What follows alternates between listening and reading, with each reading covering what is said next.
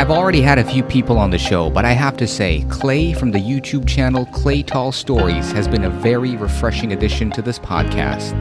He's a musician, YouTuber, a homesteader, and a survivalist who currently resides here in New Zealand, his home country. We talk about life, surviving in the bush, how to build a successful YouTube channel, and eventually live off your art, among other things. I can tell you, this is one of the realest conversations that I've had this year on the show. This is a talk with a real Kiwi wild man. Homesteader, musician, YouTuber. This is a first for me, everybody. On the other line, welcome to the show, is the owner of a channel on YouTube that I found a few weeks ago and I've been obsessed 100%. And I've been living my life vicariously through this man's videos. Welcome to the show, Clay of the channel Clay Tall Stories. How's it going? Yeah, good mate. Good to meet you too, Josh. Wonderful. Uh, now let's just just a little preface for everybody out there who's listening. I'm speaking with Clay at the moment in his homestead here in New Zealand, the South Island, and he is cooking a pig that he just caught yesterday. He's outdoors at the moment. We had to turn off the cameras just to save on broadband, but this is a first for me, shooting on site on his end at least. Um, Clay, let, let's just let's let's start from the beginning. And what were your intentions with the channel that you've created so far? So far as well, I've seen that you have breached the 100,000 mark subscriber count. First off, congratulations! Yeah. And um, how did that come to be? Well, the channel was something that came about. Originally, I was a musician working in Europe, and I came back here and I was going to keep playing music. But I was hunting and I had an accident and I tore my rotator cuff, my shoulder. So I had to stop playing music. So I created a YouTube channel and basically just started off by taking young guys out that didn't have fathers hunting. And then one of my subscribers created a Patreon for me and it really grew from there. But it didn't really grow the channel until I started doing something which I've always loved and always done naturally, which is uh, survival uh, techniques with bushcraft and primitive skills, which is something I've done for years. But I only started to apply that to the channel for the last uh, year uh, just because I got a bit bored with doing the same content. And strangely enough, that's actually what's propelled the channel far ahead very quickly. It's it's currently uh, growing exponentially. Four four weeks ago, we hit hundred thousand, and we're already up to, I think, one hundred twenty thousand subscribers. So we're getting we're getting around sort of ten thousand subscribers. Actually, we've had twenty thousand subscribers in the last month. I think. Well, that might be an exaggeration. That might be a tall story. I think it was a. Uh, it's, go, it's going a lot faster than it's ever gone before just by luck because I, I love this is something that it's natural for me to do, and I love doing it. So it's very sustainable. Yeah. Earlier you mentioned that if you find if you find something that you love and you do it for a living, it stops becoming work and it just becomes fun. I do envy people who have found, you know, that thing that that everybody out there is still looking for, myself included. Was it your intention in the beginning to make content or was it just um what was was it just part of was it just a natural evolution from your lifestyle? It was a natural evolution. Being a musician, I had I had music first, and I had a lot of music out there on Spotify. Well, actually, didn't at Spotify. It wasn't around. I think when I started, it was just starting off. I, I started my channel in 2007, but didn't really make it serious until 2010. And I was playing music, and the channel was another way to to sell the music and also do something else other than perform live, as I had an injury to my arm. And it, it progressed naturally. And I found that I was not very good at editing and not very good at filming, uh, but for some reason, people just gravitated to the content I was creating. So I stuck with it. And to be honest, I, I struggled the first few years financially. I actually went backwards quite a bit. It wasn't until someone created a Patreon that uh, I was able to keep going. In fact, if that had never happened, I looked it on the head because it was costing me. I just turned this pig over, uh, uh, Josh, if you don't mind, mate. No worries, no worries. Like what I like I've said in the beginning. So Clay is in the middle of cooking a whole pig at the moment, doing a podcast with me. so it just doesn't get any better than this, I guess. you take your time. Yeah. Oh, mate, if you could, if you could, you'd love it, mate. If you could smell this, this roast pork, it's just I know it smells divine. Yeah. So so it's been it's been a lot of fun, and the thing is that anything that you that you do love, uh, if it becomes your your your work and your income, then then you are successful regardless of how little or how much money you make because mm. you're basically waking up every day to something that gives you joy and gives people around you joy. And that's sustainable. It, it wouldn't be. I mean, I'm an old guy to be a YouTuber. I'm 59. I'm going to be 60 next year, and there's not many guys my age that are professional YouTubers. But because I just do what I love doing anyway, it makes sense to keep on switching the camera on. And uh, I also feel uh, that I want to leave something behind for a lot of people because I've developed a lot of skills through my life, through the life I've lived. I've lived a very peculiar life. I grew up in the Abel Tasman National Park when I was five, when my dad was a ranger. I grew up with no children around except my brother, my sister, and we lived very, very basically. There was no school, there's no power. We lived off the land. There was no people around for a long way away, and things like fishing lines and boats, you made them yourself. I was making clay pots when I was five years old, just things that you could, from nature around you. I'd make my own rabbit snares and my fish traps and rafts that you could go to sea on and Kon-Tiki rafts. Hmm. And I learnt to make fire at a very young age. So these these really um, important survival skills were things that were just natural for me growing up. And then my father then shifted to a different part of the world, New Zealand, where it's colder, and in those alpine places, and that sort of terrain lent itself to quite different uh, environment of learning different skills again, uh, alpine hunting and the native bush, the rainforest. So there was a, a, diversity of things happening on in my childhood, which have come to the channel just recently in the last year, and it's been fun. And uh, how how long did you have to live that way when you were younger, to the point when you know you, you moved up to somewhere uh, uh, I wouldn't go as far as saying civilized or when you, when you had a better living situation. How long did you have to do that? We lived in the Abel Tasman, and then we moved to a place called Wainui, which was which had farm with some other kids in it. That's where I learned to hunt when I was eight. And we started going to a school then, so I didn't start going to a school till I was eight. And then from there, we moved to Fiordland when I was ten. So uh, I sort of progressed, going from the bush to civilization, and eventually we moved to a city uh, when I was, uh, which I hated when I was about 12 and I left the city. I left home when I was 15 and I lived under, I lived under a bridge in a town called Motueka uh, when I was 15. I lived under that bridge for quite a long time and at first I lived down by the mouth of the river, but the council evicted me. And then I moved up under the bridge and I lived there, there for about six months, still using the same skills to survive, still fishing and poaching trout and uh, eating a lot of wild native plants and that, sustaining myself from just what I already knew. But that all changed because later on I went on to become a musician and I ended up going to Europe and I was actually very successful over there. I, I suddenly was in a completely different environment where I was playing to thousands of people, mostly in Germany, but throughout, and I, I toured for about uh, 13 years, playing 3,159 concerts in that 13 years. And if you do the maths on that, you think about how long it takes to do 3,159 concerts. You're basically doing concerts like 50 in a row back to back, taking a week off and then doing that again. The the maths on that, there's a lot, there's a lot of work. And I did that for a lot of years. And then I just gave up uh, because I, I was missing New Zealand because New Zealand is the best country in the world, even if you're not from here. And I came back here to, to, to raise children. And then I just went back to uh, doing the normal stuff that we all do, working.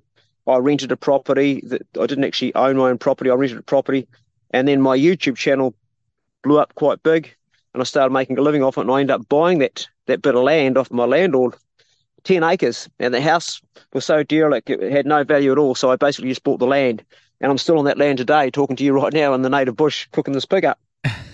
I did the math for you. It's uh, if you take 3,159 gigs over a span of 13 years, that would have been 243 gigs in a year. So basically, you've been doing it every day for a decade and three years, basically, for that time period. Yeah, yeah, yeah, yeah. yeah. Sounds about right uh, it was it was so intense, so much. I got a I got a thing from Guinness, um, not for the best musician, not for the best singer, not for the best songwriter, not for the best guitarist, but for the most traveled musician in, in Europe for, for, for that time because I was constantly on the move all the time. Yeah, it was it was a, a profound, a huge amount of work.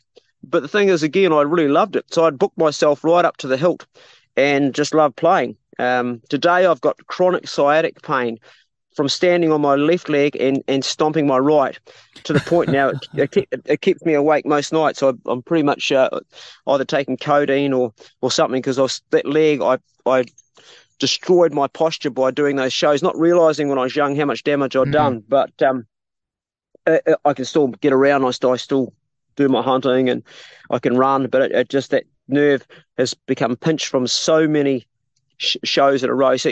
You do these things when you love them. You don't realise when you're younger physically what damage you might be doing to yourself. And uh, but then again, I've done a lot of sh- life. you, have got to live it, don't you? Yeah, yeah. It seems to me like you've already lived at least four lifetimes in the, your in the time that you spent here on Earth. To be honest, I know very few people who've, um, yeah, who've moved around so much and accumulated so many stories and did so many things in between. Um, so yeah, I'm I'm kind of lucky actually that I've actually met you even just online. Yeah, well, if I was to give anybody, including yourself, uh, any piece of advice on how to achieve your objective, there'd be one word I'd sum it up with, and that would be focus. Just stay focused. Don't allow the distractions on the temptations of pleasures that come along. Pleasures don't give you any joy. Pleasures actually often lead you down a road to, to failure, whether it's eating or uh, gambling or too much sex or too much of anything, you can end up mm. becoming drawn away from what what it is you're actually trying to achieve. So if you if you really want to become like you're doing, if you want to make podcasts your thing, then focus on that and stay focused and don't be distracted, and, and you will achieve it. And you don't have to be particularly uh, clever either. I didn't do it all well at school. I left school with little education. I I'm dyslexic, so I have trouble troubles reading. I was never going to fit into normal society anyway, and um, just kept on doing what I was passionate about. And if you're not passionate about something, then you you owe it to yourself to find your passion and strive hard to find it because you only got one stab at this life and it goes very quickly. And a life that's got no passion it is not really a life. You're just existing. Mm. So yeah, make it your your goal. And I, I think you're, you're probably doing that. You you've travelled away from home, mate. You're over here, and you you're close to where I live right now. You're in a beautiful place in the country and you're making stuff happen. And just stay focused on what it is you're trying to achieve, and, and it will come. Gospel. That's gospel. Thank you. Yeah, and for those of you who are listening, uh, Clay and I are actually neighbors, sort yeah, of. Yeah, yeah. Not far at all. Yeah. Not far at all. Yeah, it's just it's it's one hill. Whoever actually call whoever actually named the Takaka Hill a hill should actually be reoriented to what that word actually means. It, I don't think it's a hill. I don't think it's a hill. It's a hill if you if you come from Fiordland. I mean, it's a hill, but yeah, oh, yeah, yeah, yeah, yeah, I suppose. I mean, it's, it's not it's not alpine country. People do live on the top of it, so you wouldn't class it as alpine mountain, but it's um yeah, it's quite quite steep. Yeah. yeah Try going yeah. down on a bike bike sometime. They have a run, um, which I did one year, um, or I walk at least. You can run it or walk it, um, 15k on that, and it, it's quite steep to do. That's a uh, a thing which is um, worth a go while you're here, mate. You'll test your test your fitness while you're here. Yeah, I've been doing a lot of that lately. Um, I think just being away from you know the cre- the, the, common creature creature comforts that cities usually have. Um, yeah, I think it comes with the territory. So I've been doing lots of walks and runs, obviously when I can, when I'm not you know on uh, at work or asleep. Yeah, perfect. Um, I, awesome. I just I just wanted to um, to I wanted to get into the um the channel a little bit here. So your channel basically focuses on uh, it's a niche that's always been out there, I guess, but it's gained popularity, especially after the three years uh, that that you know that happened when COVID hit and people were forced indoors. Um, and, people actually started thinking like this must be the end of it, to be honest. And you know, the, the, the just people revisiting those skills that we've lost so far because of you know what we've made the world to be. Um, so you do challenges like you do survival challenges. Uh, what's the longest survival challenge that you've made that's on the channel? Um, oh, the longest, yeah. the longest on the channel is is uh, is only seven days. Uh, the longest I've done off the channel has been four weeks. Uh, but I did that one when I was very very young. Um, but seven days, and it, it's it's actually quite hard because you get lonely. People don't think about this, but if you take your phone, you can communicate with people, but you really miss the touch and seeing people. I mean, it, you wouldn't think you get lonely, but you actually start to miss people. Well, I do at least mm. anyway. And I always like being in my own in the bush, but for some reason, those challenges, I start to miss uh, the people I love. I start to miss talking to them up close and shaking their hand, and mm. it's a it's a funny thing. I think it's not natural to go away for long periods of time. Some people are, some are hermits, but uh, I'm not saying I love being around people all the time because I love to hunt alone and I love to fish alone, but I do miss people. And the other thing I miss is I miss my bed. It, it gets hard sleeping in those places, and there's just the just the normal things like wiping your bum with a piece of toilet paper instead of leaves, or or or fresh fresh water, or being able to mm. have a fire or a, something like this fire I've got, I've made with matches. If you make a primitive fire, no matter whichever way you make it, it's always going to be difficult. It's always going to take a lot of energy. And some of the techniques I've used, people will say, "Oh, you you spent too much energy." Like the pump drill is a classic one. The fire pump drill, which um, basically either revolves with a with a weight on your spindle or a some form of centrifugal uh, force uh, spindle, and then you've got to make your cordage for your for your uh, each end to, to, to spin it. The pump drill is always going to be your easiest way to make fire once you've made the pump drill. It's basically if you're going to do a long term, and anybody out there that's thinking of ever doing a long term survival uh, course, if you can't keep your fire going, if you can't find a bit of horse hoof fungus, or you can't keep your embers going, then a pump drill is going to be your easiest way because it takes the the least amount of energy to actually make the fire. Yeah, you know what? I think that's the video that I've found your channel was the seven days alone primitive survival challenge, and I just I remember watching it for the first time. The special thing about your channel is some people do one or two things. They either do a channel that's about primitive tools, stonecraft, or survival challenges, where they go out there with maybe a basic uh, you know, some some some basic essentials like a knife to start off with. Your channel, though, or that video in particular, was so different because you tried to do both in a video where you crafted everything out of nothing and survived for that long. And what what really tripped me out was when you were making that basket that looked that, that was a net, basically a trap, from just flax and wood that was around, and how intricately you made it. How long did it actually take you to make that basket? Oh, mate, that's that was actually my six day one, not the seven day one. That was the other. That was the other one I did. That, uh, let me think. Was it the six day? Yeah, it was. That one there, that net, I was working day and night for two days. I was sitting up at night till midnight, and I, in the dark, like with my by the fire, and I was getting up early in the morning to carry on with it. So it, it looks like it's made quite fast. That particular challenge, though, we had we had a storm come through, and I actually say in the video I've got to bail because I was camped under where there was trees and stuff, and I just thought I won't put emergency services at risk. So after I think day four, I, I bailed.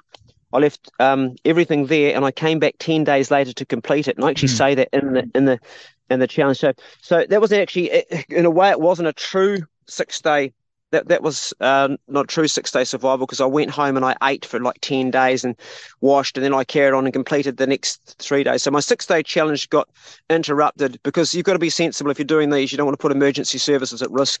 I don't ever I don't ever put anybody at sort of um, my peril just to make a, a, YouTube video. But the seven day one, the first one you saw, uh, that one there, that one I didn't make a net in that one. I think I think I made a raft. I went to sea. I caught fish. Um, yeah. Yeah. Yeah. Uh, no, I, yeah. I've, I've just, I just have it here in front of me. Pretty amazing. It's it's and and yeah, and the the the fire drill that you made as well out of nothing. I was like, there's no way here's he's gonna be able to put a hole through that rock. yeah, well, it's a that's a sandstone, you see. So it's actually very, very malleable. Well, not malleable, but very uh, easy to cut through. Yeah, you've yeah, got. Uh, still, it's basically. It's, yeah, it will clay. actually. it will it will actually dissolve. It will actually dissolve in water over a long period of time. Mm. You can use them. You can use it for a sinker for fishing, but you're only going to get about sort of uh, ten to sort of fifteen days of fishing with it, and then eventually it's going to break down. I because I, used to use them when I was a child. I'd make the sinkers out of those. So mm. I knew straight knew straight away when I was on the beach when I was picking up. I knew here we go. Originally, I actually was going to make the centrifugal force with two pieces of wood on either side of the spindle and a rock uh, fixed to either side on the outside. That was the original plan I had. But when I saw that piece of stone, I knew this is going to be faster and easier, and it worked a treat. It was really, really good. Mm, yeah, pretty amazing stuff. I, I was. Do, do, you have so so? Anyways, um, yeah. After you know, telling us your background a little bit there, because I thought definitely this guy. I don't know. He must have been in the special forces at one point in his life. You know, tr- to to learn all these things. Yeah, no, no. The only thing I ever did was I was in uh, Sea Cadets. It was the only military I did when I was a little kid. It's not even. It's just for pre-learning to, and that's where I learned all my knots. Um, and I learned a little bit of uh, military stuff. I did, I did martial arts for a while, uh, but I never did anything more military than that. And to be honest, a lot of these things that you're seeing on the channel are things that I've also created myself. Uh, there's many things like the latest one I've just done. I'm making a bowl using the skin of a stingray. I saw that. that that was amazing. Yeah, the way you weighed it with a rock just to, to to create that that you know that shape, the the basic shape.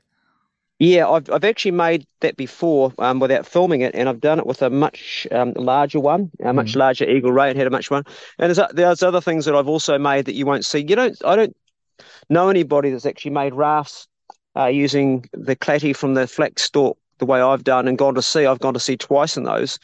and and I actually nearly drowned on the on the uh, second to last one. Um, without I didn't show that in the video, but I, I suffer paroxysmal atrial fibrillation, and I went into atrial fibrillation. And I fell off the oh. boat, and I felt I, I fell I fell through the trapeze on the boat. Actually, fell through it, and I went to atrial fibrillation. I couldn't get back up, and the trapeze was I was underneath it, and I, I nearly drowned. And that's if, if you watch that video, it finishes quite abruptly.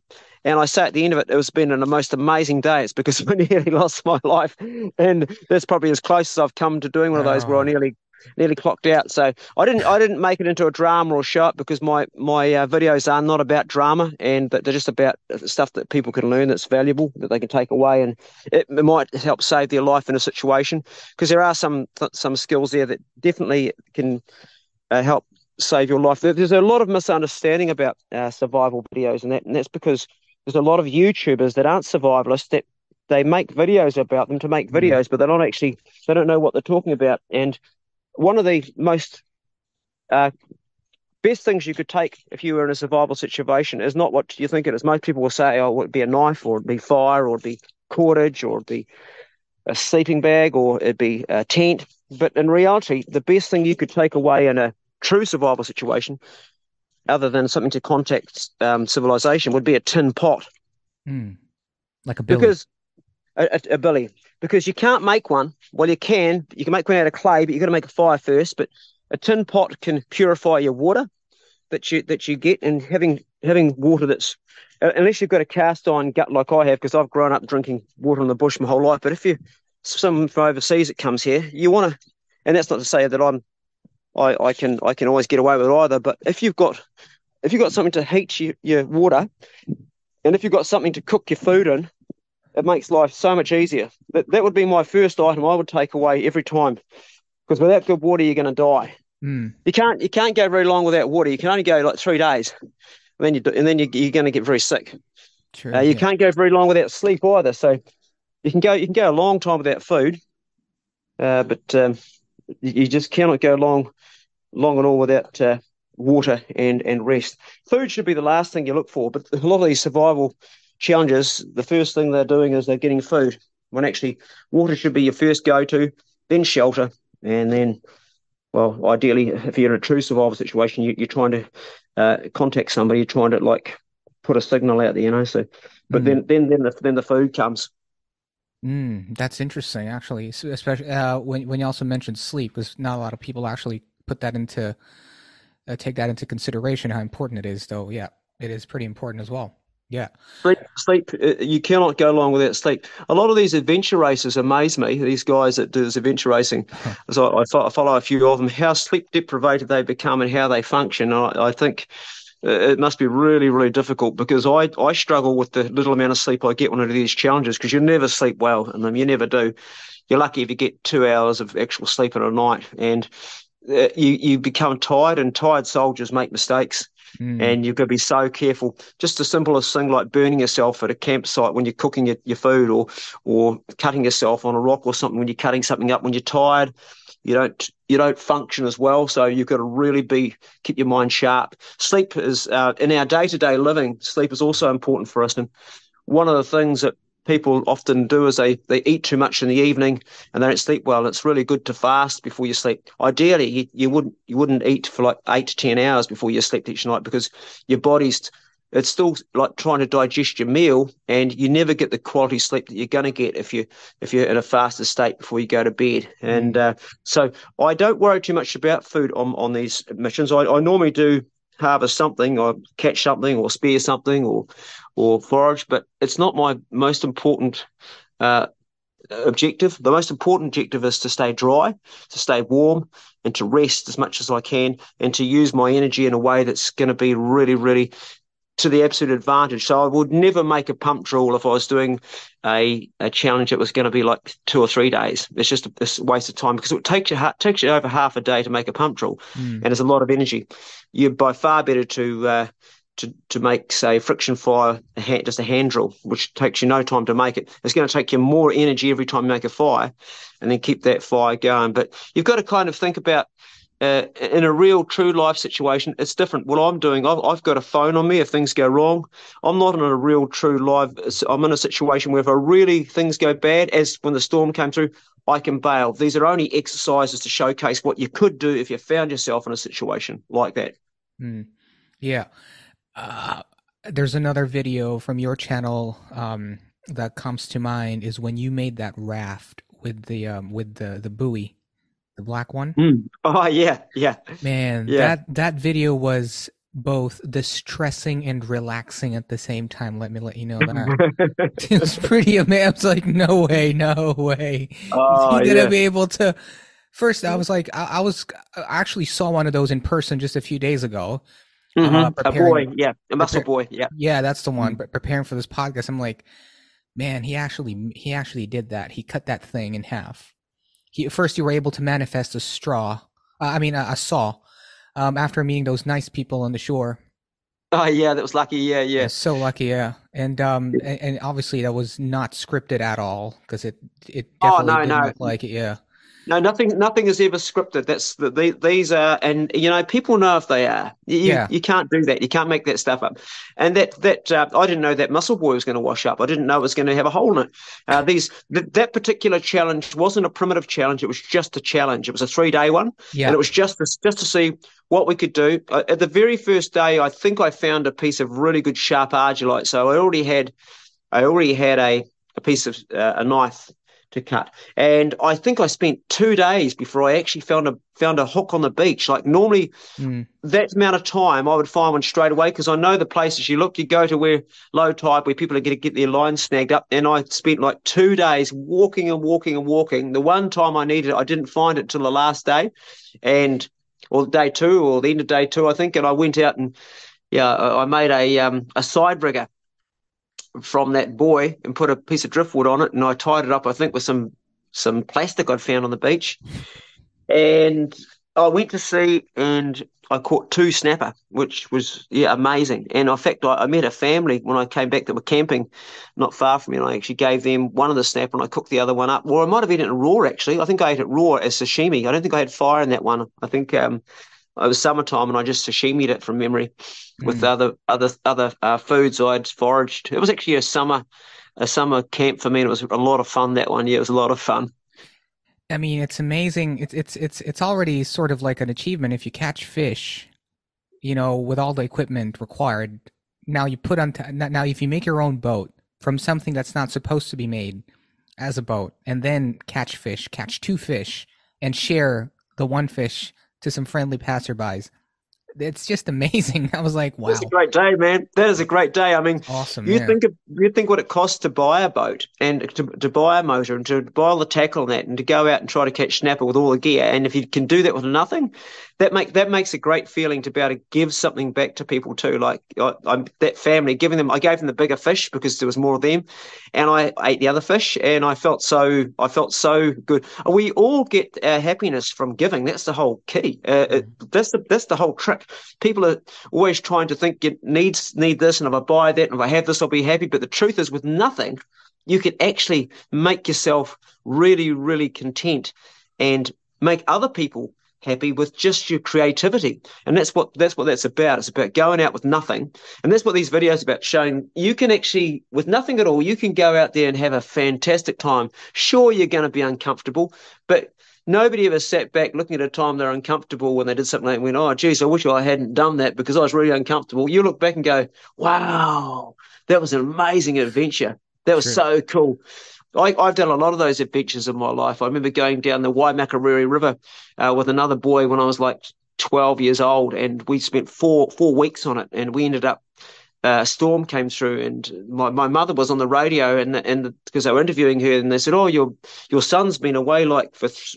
We were listening to a transistor radio were stuck on this little island. We got washed up in the middle of the Waimakariri River, and I can remember hearing my mother say, oh no, he'll be okay. He knows how to handle himself. And the announcer was saying, yes, but aren't you concerned? There's a, there's a blizzard out there and people have drowned and the army's looking for people. And my mother was saying, no, no, he's okay. He's he knows what he's doing. And I remember hearing my mum on the radio think, oh, it's my mother. And that was that was how it was for me growing up. Those things were normal things to do. They weren't. I, I didn't get mod, I didn't get mollycoddled. There was you could do every anything you wanted when I was a child. I was lucky. Some people thought that my parents were neglectful, and maybe they were, but to me it was just license to have adventure. And you don't look back on those times going, "Oh, I was so uncomfortable. I wish I hadn't done that." You look back on those times, and you can tell by my voice, Josh. I'm excited to even reflect on those times because they were amazing. They were just yeah, incredible. Absolutely, I, I know what you mean. It's like I heard um I heard this. Th- I think I read about. I, I read it or I heard it somewhere, where like you don't actually remember your that that time when you went to um to an amusement park and how awesome the roller coasters were. You don't actually talk about those much as compared to those times in life when you were just fucking miserable and you lived lived to tell the tale. And when you tell the tale, you relive it as you're telling it, and then it's just like it's different. Yeah, and people spend like a shit ton of money going to these places of you know of, of entertainment air quotes when yeah mm-hmm. in, in, fact it's all out there for everybody to take you just got to know where to go and it's always about the people you're with when you're doing it and it doesn't take much no takes a bit of takes a bit of creativity a bit of imagination but life's an adventure or it's nothing at all i I think there's been periods in my life that have been really difficult when I've struggled with health.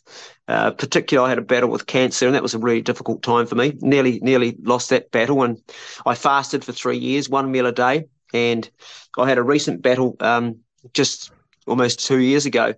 I was diagnosed with end stage heart disease, and I was really sick. I was in hospital, and I thought I wasn't going to see the light of day. And I completely turned that one. That was that was the survival in itself.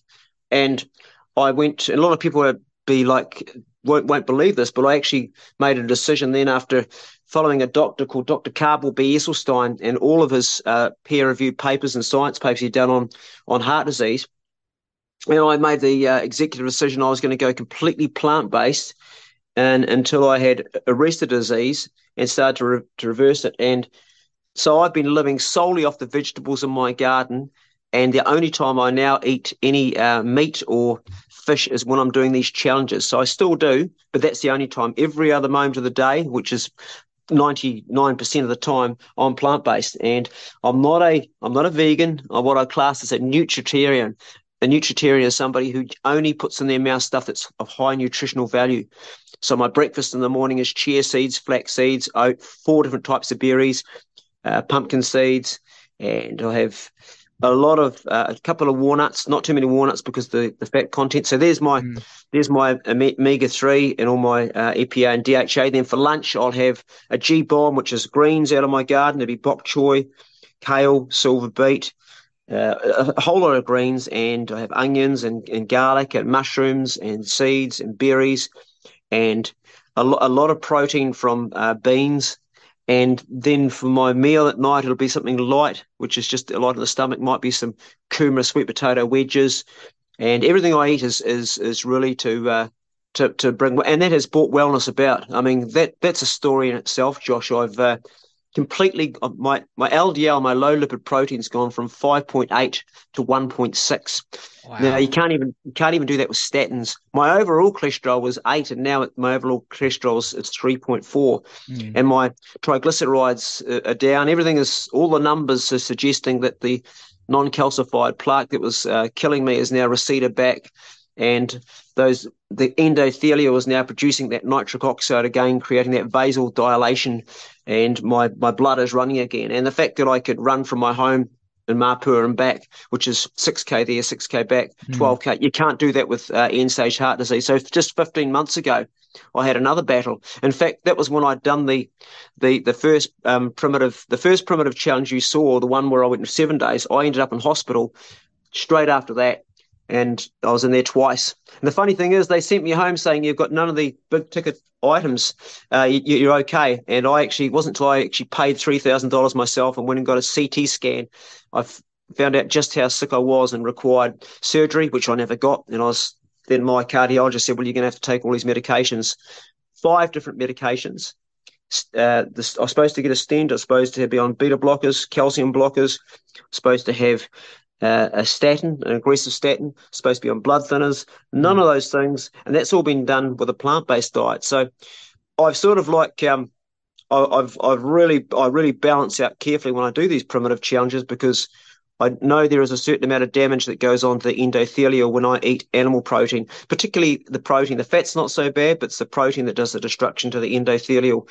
So that that's another challenge in itself. And people watch these primitive challenges, but to be honest, the real challenge for me is not what I'm doing, what they're saying. The real challenge is, is maintaining my health and my heart because I, I do have a, um, I, I am underweight because of what cancer and heart disease has done to me. I'm, I used to be 75 kilogram. Now I'm only 58. So I've lost a lot of body weight. So that's the struggle for me, which is my own, that's my own, uh, cha- sort of, sort of personal challenge, which I, I like going, Nate, I'm to fucking beat this. You're not to rob this from me. So I'm still, still here. And everybody around, including you, everybody's got challenges going on of some sort of another that nobody can see. And that's why we've always got to be kind to each other because you don't know. People often you might think they're dumb, but they're not dumb. They're just hurt. Something's something's uh, tripping them up. And it's good to be mindful when you when you see somebody else doing something because what you see is not necessarily what's really going on. Often they're carrying a lot more pain or a lot more struggle than you can even be aware of. And everybody's like that. Everybody's got something, a mountain to climb. Uh, some are have huge mountains and other people it's just it's quite easy but there's always something that someone's struggling against as they go forward and that's what the beginning of this podcast i said for you to achieve your objective the one word i would say to you is is focus no matter how much struggle you have and how many things are a challenge and how much pain you've got to endure always stay focused and then you will achieve your objective and the sun will come out and shine again you'll be sweet as bro it's so beautiful it's so um your I mean your your um your passion and your love for life is just so palpable. Even just hearing your voice through this recording. Um what do you think is uh, um, uh, I just uh, I lost my train train of thought there, but um, that's okay. That's okay. But hey, thanks for that comment too. It's it's a, that's a really uh, warm, heartfelt comment that came from you, uh, bro. And I, that's really nice to say that because it, it's um nice to we all like to be validated, no matter how successful we are. It's still mm. nice to hear it. Thanks. I think you're going to be a fantastic podcaster, by the way, because you don't interrupt. You've got a great uh, voice on audio, which is really important. It's it's not um, it's not something everybody's got as a good audio voice. And I think uh, someone like like yourself that has has this inquisitive mind that questions everything and asks the hard answer, uh, the hard questions to get the answers is always going to be great at, at doing podcasts. So if this is something that's passionate to you, making these podcasts, I really think you will succeed on on a on a big big level because you've got that ingredient. But again, you will have to stay focused because there's going to be distractions. Mm, man, you you're making me feel sort all sorts of feelings right now, Clay. Thank you so much for those kind words. Yeah, um, yeah. Uh, uh, there's there's uh, I, I think I remember now. Just when you mentioned you know about well being, um, in in total, there's a per, there's a man, uh, who lived in the past. I I don't know if you've heard of Chris McCandless. He is uh well he he lived, I think, in the seventies. Um, and basically, there was a movie actually that was made um, from his life. Um, it's called Into the Wild, if I'm not mistaken. Ah, yes, yes. Yes, yes, and yes. I yeah. yeah. There's also there's also a book too, isn't there? Yep, yep. That's the one. Yeah, and at the end of at the end of the movie, spoiler alert for those of you um, who No, it's terrible. It's terrible at the end. It's a bloody sad ending. Yeah, but yeah. No, go go ahead, mate. Yeah, but from he he basically distills everything that he's gone through from his Uh, life in the beginning. At the, And he at- to the says-. Yep. Yeah, sorry, I'm interrupting. Uh, No worries. and- and- yeah, and he says without doing it with somebody else, it's nothing. Eh? Is that what you're going to say? Yeah, is that what you're going to say? Exactly. yeah. yeah. That's the one. Yeah. Yeah. Yeah, It's meant to be shared at the end. So It's yeah, that's be- that validation that you're talking about. Perfect. Oh man, that that just gave me the biggest shiver down my spine when you said that, and that's the reason I love making these these videos because I'm sharing them. If I was doing them alone, it wouldn't be the same. I've done them alone, but when you're sharing them with somebody like the and you and you get that feedback, you you actually the camera means you you got the camera, and that's going to be the people you're talking to. And the people like you and I connected right now, right? We're connected through that. And you know when you're doing this, you're not completely alone. But he was alone. And he made a he made a critical mistake with a plant. Eh? He ate something. He ate the wrong plant, and he actually died where he was. And and that was his observation. And it's such a true observation. Eventually, they came and took that bus away that he was living in. He was actually not that far from civilization. Mhm. Well, it was it was reasonably close.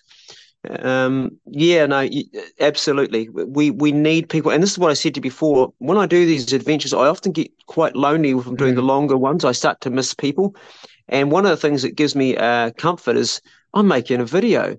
We're gonna we're all gonna see this together, and we're gonna talk about afterwards, and and people are gonna go away with skills that I've passed on. So it's actually not such a lonely thing if you're making a video, and that's that's a beautiful thing. And also the other part of me goes.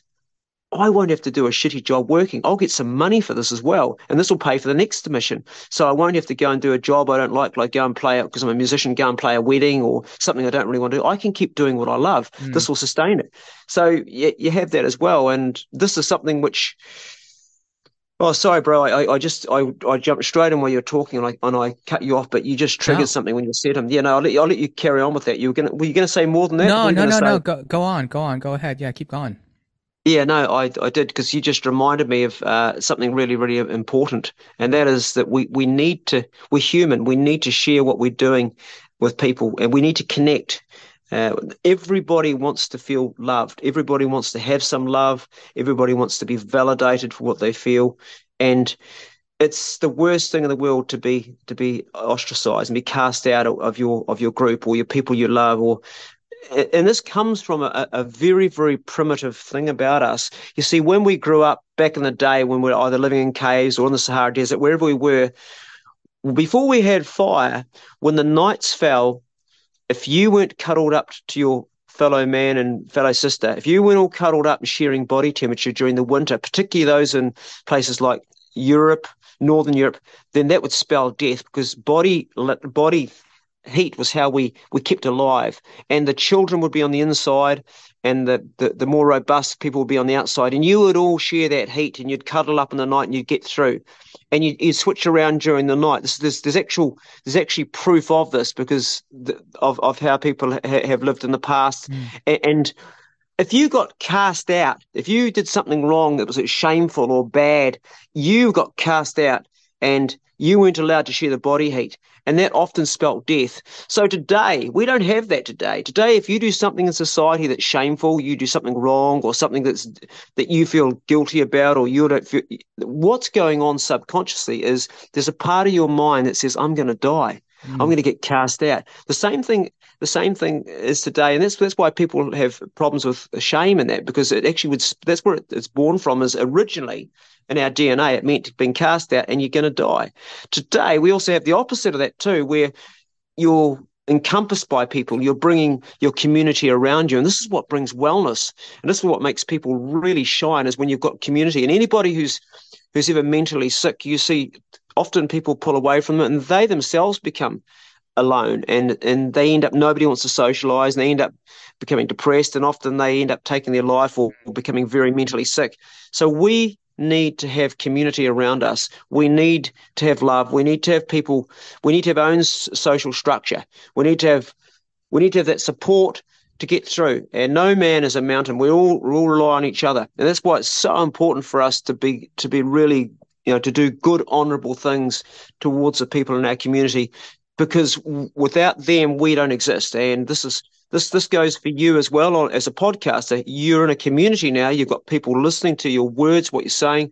You've got to make sure that you're giving something without an expecting of anything back, because that's the way this whole machine works of life. You've got to you've got to add quality everywhere you go, and by doing that, you you end up being happy in yourself. And this is not about dollars and cents. This is not about becoming. This is not about becoming successful in your business. It's about mm. become this is about becoming successful within your soul, within who you really are, your identity. If you're a horrible person naturally and you do horrible things, you're going to have a horrible life. Sorry. If you're a person who's got empathy and you care a lot, you're going to identify as that person. And th- this, this, the whole thing with the going back to the primitive survival is about that too. It, it there's a whole, there's a holistic uh, purpose around it. Is We've we've got to pass on what we've got before we die. We're all going to die. We've got to share what we've got and pass on to the next generation before we leave. We've got to give it freely without expectation of anything coming back.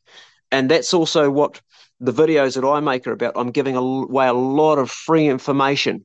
I'm not asking for anything for it. You can access it there. You, are going to learn all sorts of tips that you never knew even existed. Some some of the things that I'll show you, you probably you may not have ever seen before, but it's free and that's the way it should be. And every person who's older should should should be doing this in their community with the things they do, whether it's kicking a football round, teaching a, a young man or young woman how to tie knots, showing uh, a young fellow how to hunt, or or teaching a, a, young girl how to how to weave, or teaching uh, a child something which is something that you don't learn at school, something that you know that you can pass on. And, and everybody's got something that they can pass on. There'll be skills that you've got Josh, that nobody else has got that you've learned along the way. It's important that we freely give those. That's part of our the, the importance of us human beings is, is is freely giving. Sadly, today, everybody gets tied up in how can I monetize this? How can I make a dollar out of this? And there's nothing wrong with that, but it also often it, it destroys the whole energy flow thing, and uh, we, we, get caught up into this. And uh, this is why I don't people ask, you know, do you do these courses, survival courses? No, mate, come around and see me. I'll, I'll do it with you anyway. Uh, I'll give it to you because I, I wouldn't enjoy someone paying for me because it, it, it would take away the whole energy of it. It, it wouldn't flow right. Mm. If that makes any sort of sense to you. It does. It does. I think um you have a you have a fairly good grasp of how things are supposed to be. Unfortunately, it's not how things are. I think it's just uh, partly. I think it's because of how we've made the world what it is what it is at the moment and in this yeah look look they, they, are, yeah. they, they are they are and they aren't josh you, in new zealand we've got mums and dads every weekend giving up their time coaching netball coaching football coaching mm-hmm. rugby coaching tennis uh, coaching motocross coaching running we, have got mums and dads and, and people that give up hundreds of hours and never even they're, they're the silent heroes uh, people that give up a lot of their time teaching young people. It is there. It's just I'm in an, another area, and what I'm doing is no different to the bloke that gives up his weekend to to do the little, little league or so. So we, we do have it, but we also have a lot of people trying to also monetize stuff, and and oddly, a lot of the people that try to really monetize stuff quite often aren't the ones that really have the skills. Mm. I've, hmm. I've noticed. I, I watch a lot of um, uh, people uh, around around me often um, that and I'm not a big YouTuber watch myself, but I, I see a lot of uh, survival videos pop up on my feed when I'm downloading mine. I'll flick on, have a, a look, and often I straight away can see the fakeness. I can see what's up because I know what's behind the thing. You, you can't fake it, and you can straight away go, "Well, that was not real." And I realise that it's just a concept, and I and I don't blame somebody for being creative. It's great, but you can see pretty quick when what they're doing is not legit people aren't stupid either. People can mm. can see that. And, and the thing with uh, doing what you're doing as as a as a uh, podcaster, I think podcasts are really cool uh, because people, as as we talked about when we first started this, people like to get on with their life and do shit. And you can have a podcast rolling, and and it's a great, man, because you you can carry on sharpening that knife or or tying those knots or fixing that net and somebody's talking in the background. My daughter's a whitewater kayak and she says, Dad, all I do is listen to podcasts all day when I'm cleaning and doing my work. And then when I'm on the water, it's off. So sh- she's gained a lot. So this new age we're in, something I didn't grow up with, but the information highway is massive, and I mean, people like you become another medium to that, and uh, it's going to be it's going to be great, man, for you as going forward in the future. I think you're going to you're going to smash it, and uh, if you keep on finding interesting topics of stuff that's new and innovated, and other people aren't doing it, original content. That's what people really want to hear. They don't want to hear the same old, same old being mm. replicated. Mm they don't want to. I, I find it very hard to try and make uh, fire when I do a primitive challenge to try to think of something that no one else has done before. Because making a bow drill or a hand drill, it's been done before. I'm always trying to think outside of the square and, and think of something different. Uh, it's hard because everything's been done. But yeah, people want to, they want original content. They don't want copycat. They want something which is new, and that's that's the thing to aim for too. And it same applies to your podcast as well. You want to be doing podcasts that aren't trying to sound like um, Joe Rogan or someone else that's a great podcast. They do it in your own style, your own thing. And uh, I think uh, being inquisitive naturally is going to be a, a big plus for you doing going ahead in this A. Yeah, thank you. Yeah, the thing about podcasts as well is that that, that sold me. Um, you know, way when I started it a few years ago was I thought I found it as a sort of a a way to push back um, against the content that is out there I'm not shitting on it. Um, obviously, some people have been very successful and are a lot of passionate individuals who are doing, you know, the more big box glitzy type videos, or mo- mo- most importantly, is the short form type of entertainment that's out there. I yeah. don't. Yeah, I think it's podcasting is so unique because there's some topics out there, and this has been said time and time again, where it's just not enough time to get all that information out of the individual. Like you just can't work with a 30 second soundbite and expect yeah, someone right. to explain something as, you know, as complex as let's say, you know, as as, as being off grid, for example, living people who live off grid um, and things because it's such a, a complex topic. And you definitely need more than 30 seconds to get all of that, you know, all of that emotion, all that information out. And that's that's where podcasting comes in. It's a long form type of content creation that people, like you said, are just consciously and some people subconsciously are starving for in the world, in a world where, you know, reels and 10, 20 second TikToks yeah. are basically the, the norm. Yeah, it's the uh, old dopamine feed, isn't it? See all the highlights of different people's lives, one after another, which is so unreal, and it's actually damaging to the to the brain because mm-hmm. it gives us unreal uh, image of what you're going to achieve in your world, and makes it impossible. And True. the other thing it does, it destroys story. People, young people today, don't know how to follow a storyline. They they switch off after after a few seconds. They mm-hmm. can't they can't follow the dynamics of something. Now, if you take this podcast we've done today, we've gone all these different places. You certainly can't do that in 30 seconds. And it's not just information, it's also uh, sharing emotions and how things, you know, feelings, how this made me feel and what this was to me and what the struggle was and how I overcame it. All of those things that come together in a podcast, they're a journey that you've got to go on and you've got to have patience to, to get there. And you're not going to get your instant uh, dopamine hit. Uh, if you're someone uh, old like me, older that's that's grown up reading stories and books and things, you you mm. know to sit and listen. But a lot of a lot of young people just can't. They want instant gratification all the time because their brains have become dopamine. Uh, I was going to say uh, unsensitive is the word, or yeah, desensitized. They've mm. yeah. Yeah, the thing about yeah, the thing about just to add to that point about dopamine is people nowadays should realize or sh- should start to relearn that dopamine is something that's supposed to be seeked. Like you have to seek dopamine. And that only mm. happens when you do something difficult in the beginning and that's where the hit comes in as opposed to just, you know, getting it where you can. It's it's just Abs- like absolutely. It's yeah, just absolutely. like exercise. It's I think it's uh, there's a term for it. It's called hormesis. Basically, it's um the, for example, a case in point is exercise. The act of exercise in itself is very stressful for the body.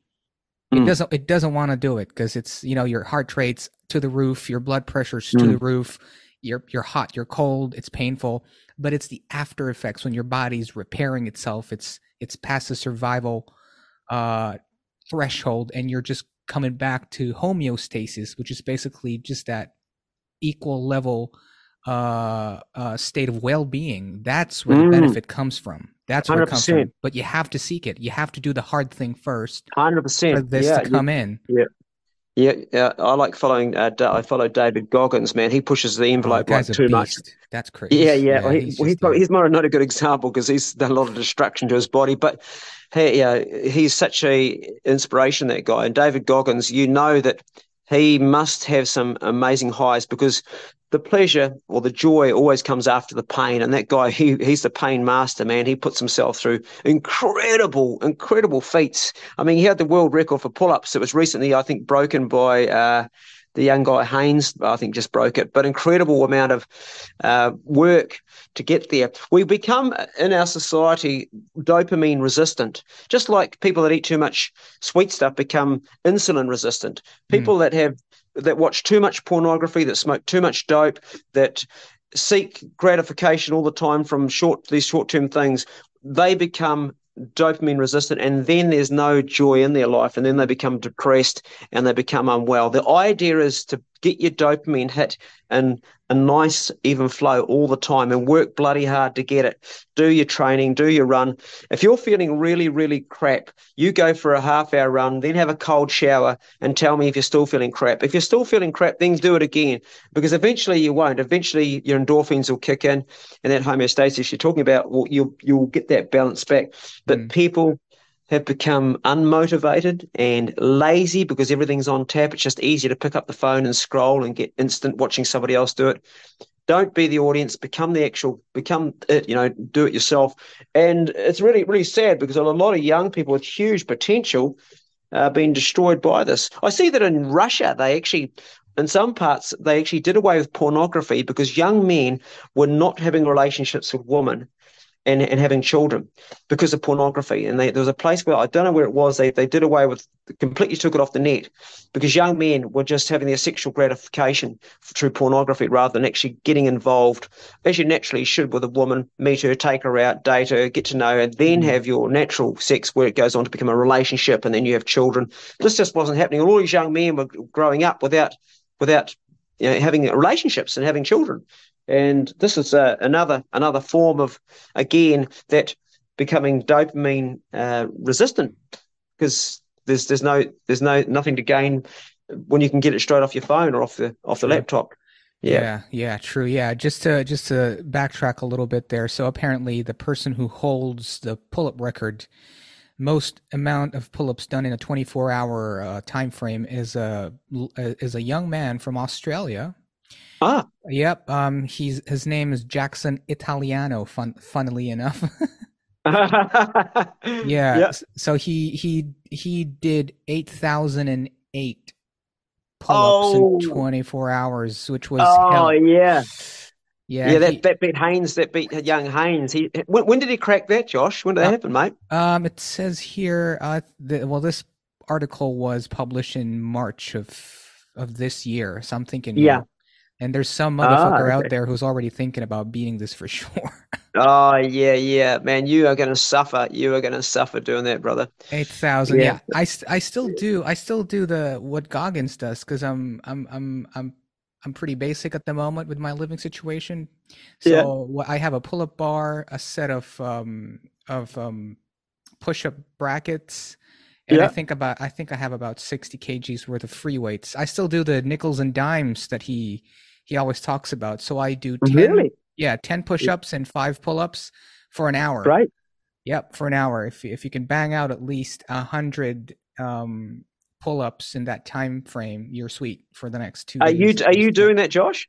Yeah, that's all I can. That's all I can do, to be honest. Yeah, Nah, that's great, man. That's awesome. That's really good. Yeah. yeah. You you definitely Yeah. yeah. Wow. You, know, you when um, it's just it's yeah, it's such a basic movement as well. Yeah, that's that's hard. I've got a I've got a tree that I do my pull-ups from, so it's a bit crooked. I hang from that, Well, and that's um, even yeah, that's even better because you get so it's, if it's the thicker the you, the thicker the bar, basically you're you're you're deactivating your forearm, so you're pulling all that. Uh, true. Well, that's what I, I hang from a tree, and I do that. And I do it with my boots on.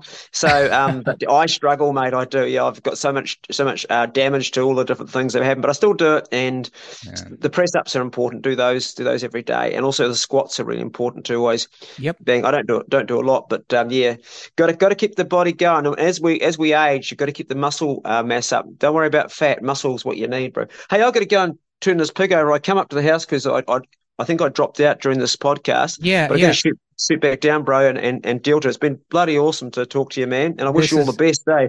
Yeah, thanks. Thanks for coming on the show. Sorry we had to cut this short, really, but really exciting. Hopefully, we could do a part two, maybe at yeah, some yeah. point. I'll, I'll, I'll, we'll organise one when I've got a little more time. I do have to take care of this this pig because it's it's been cooking for the day, and I'm going to turn it over. This is just so awesome. Yeah. All right, you do what you have to do, Clay. We'll catch you on the next time.